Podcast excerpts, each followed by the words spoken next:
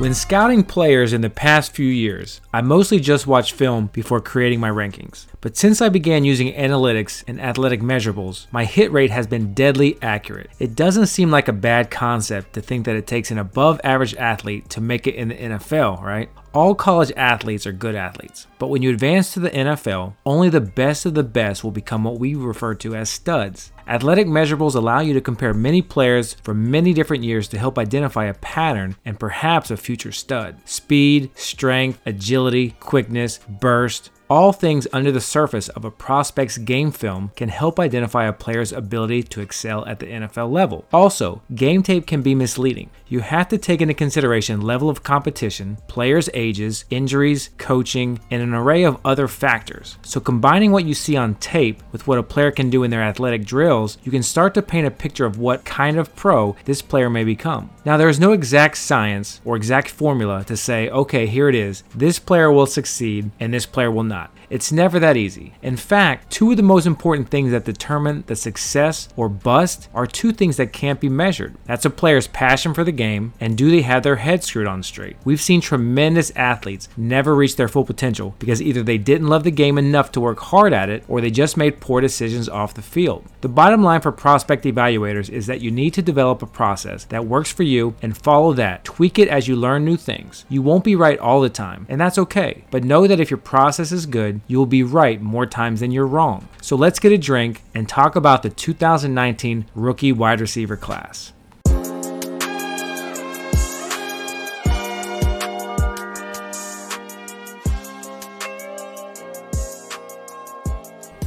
When evaluating receivers, one data point I started using a few years ago that really has helped me identify receivers that translate well to the NFL is their breakout age. If you have never heard of this, let me simplify it for you. If you had a 20 year old player join a group of 15 year old players in a game of football and he dominated, would that come as a surprise to a lot of people? No, it wouldn't.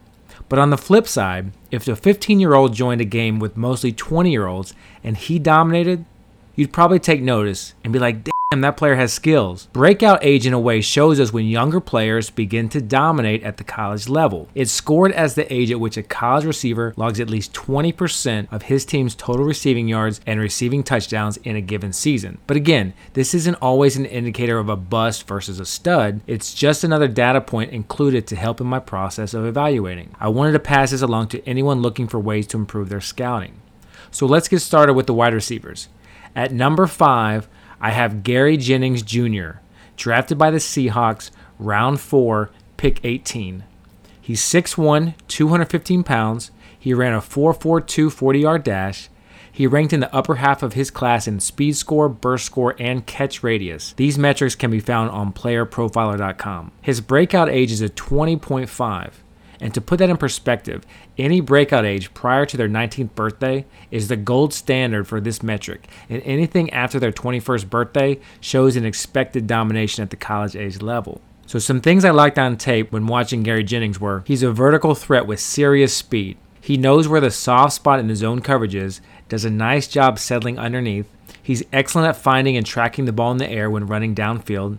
He has good burst and acceleration, gets up to speed quickly, and he sets defenders up well to create separation. He's also a good blocker. Some of the bad things, he's an ideal slot guy, and I notice he struggled at times trying to beat press coverage. He needs to improve on his route tree and his footwork. Now, he's one of my favorite wide receivers in this class. In my opinion, a lot of the industry have not taken notice of him. I think he's going to be a better pro than DK Metcalf, which is going to surprise a lot of people. Gary Jennings is a prototypical slot receiver, and the NFL is evolving to make the slot wide receiver a big part of the offense. Mike Thomas plays a ton of the slot. Edelman plays the majority of the slot. Juju played a lot of the slot last season, and there are many more moving to the slot to take advantage of nickelback coverage. With the departure of Doug Baldwin, I can see Jennings earning that job and getting a lot of volume. According to Pro Football Focus, Gary Jennings had the second highest passer rating on targets in 2018 for the entire class of wide receivers this year. If Jennings can remain that sure handed in the pros, Russell Wilson will be looking at him very often. Jennings is free in rookie draft and an easy pickup if you're looking for a potential breakout.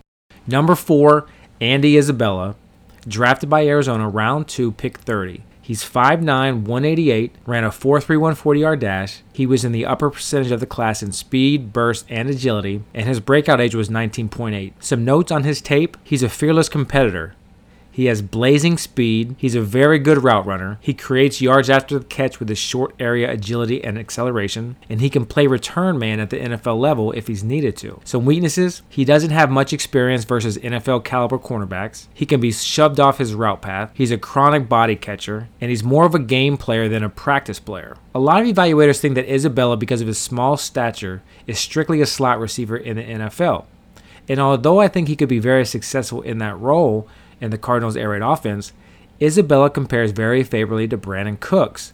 Both are 5'10, 190, both run 4'340, and both have similar burst and agility metrics. Brandin Cooks has showed that he can excel on the outside as well as the inside, and I think Isabella can do the same. In his senior season, Isabella finished second in all of the NCAA with 102 receptions while accruing 1,698 yards and 14 touchdowns. I expect the Cardinals use Isabella a lot in the slot as a rookie to utilize his speed and create mismatches versus slower nickelbacks. He could evolve also to be a nice outside deep threat if Hakeem Butler doesn't materialize as an NFL prospect. I expect Isabella to be one of the most productive wide receivers in this year's crop of rookies. Now, as of this recording, Isabella has a knee injury, so he hasn't gotten a lot of reps in camp, and he could start out the gate very slow, but I think he will have a good pro career.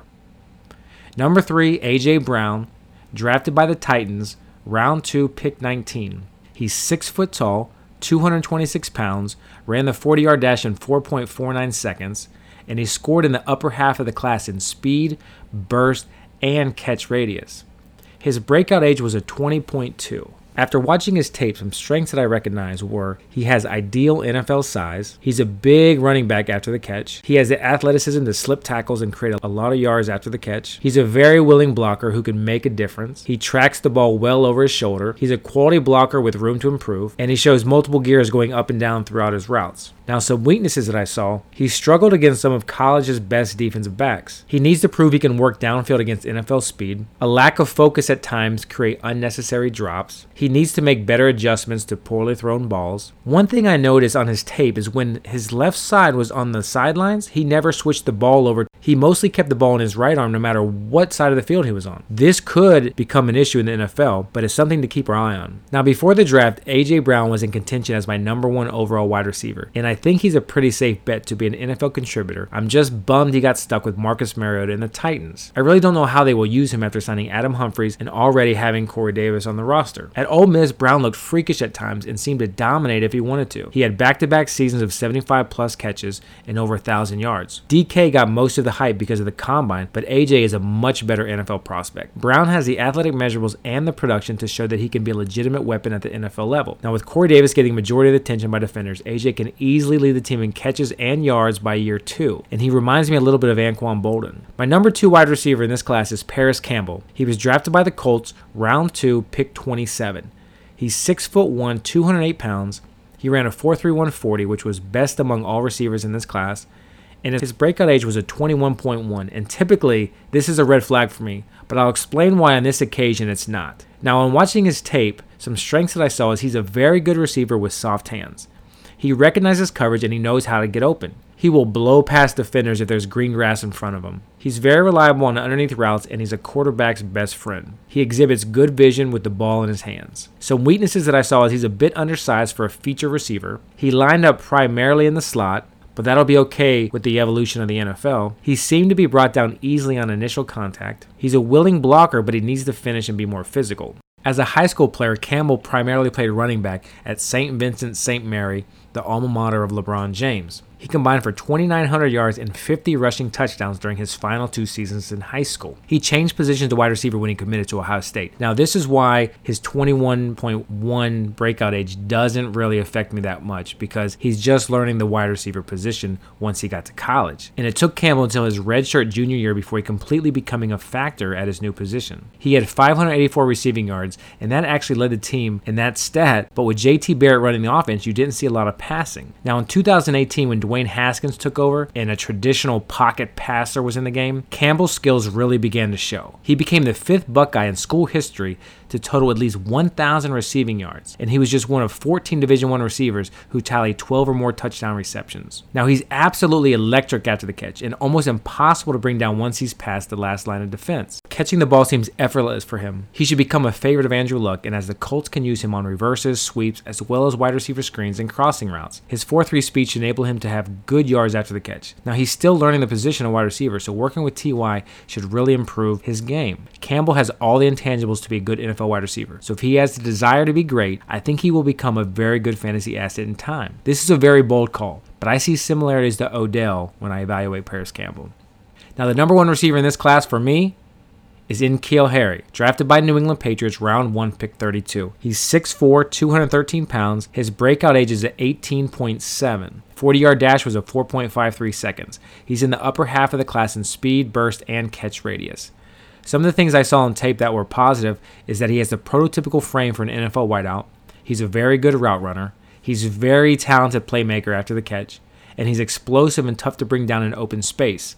He also reacts favorably to poorly thrown balls. Some weaknesses, he needs to become more of a hands catcher as opposed to a body catcher. He struggled to separate at times against physical press man coverage. He needs to improve his route tree, and he needs to improve both as an inline and downfield blocker. But in college, as a true freshman, his 58 catches led all freshman wideouts and was a school record for a first year player. These type of breakouts can show us players that can dominate at the next level. As a true sophomore, he continued to cement his status as one of college football's top wideouts. He logged 82 catches, 1142 receiving yards, and 8 touchdowns. And as a true junior, he put together his second straight campaign of 1,000 plus receiving yards while adding nine touchdowns. He earned first team All Pac 12 accolades at both the final two college seasons. A player who lived up to the hype coming out of high school as the top wide receiver in the nation, he then established himself as one of the best receivers to ever suit up for his hometown Sun Devils. Harry is very dynamic after the catch. His vision, lateral shiftness, and incredible burst make him extremely tough to take down in the open field. However, the knocks you'll hear about Harry are the concerns that skilled press corners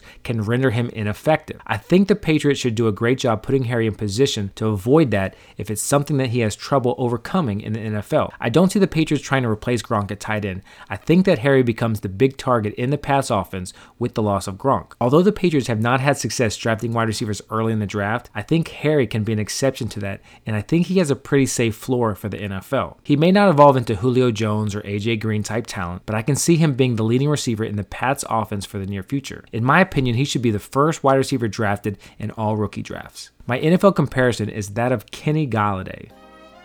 So there you have it. My top five wide receivers in this class. Now I'm sure you're wondering why no DK Metcalf, no Mecole Hardman, no Hollywood Brown. Yes, I know, I don't have these in my top five. I will record a YouTube video and discuss all the prospects that I don't have in my top five and some that the industry are high on that I don't like at all to be long term NFL contributors. You can find my YouTube channel, just search for Roto Lounge. Next season, we're going to have a lot of fun. We're going to break down all the college prospects leading up to the combine. After the combine, we'll break some more stuff down. And I'll be sure to post a draft recap so you can be ready for your fantasy football rookie drafts. For those that have been listeners for my first seven episodes, I really appreciate it. If you can please leave me a rating or a review, it's the only way that new listeners can find me. And if you aren't following me on Twitter, please do so at Lounge Roto. And until next time, this has been the Roto Lounge Podcast.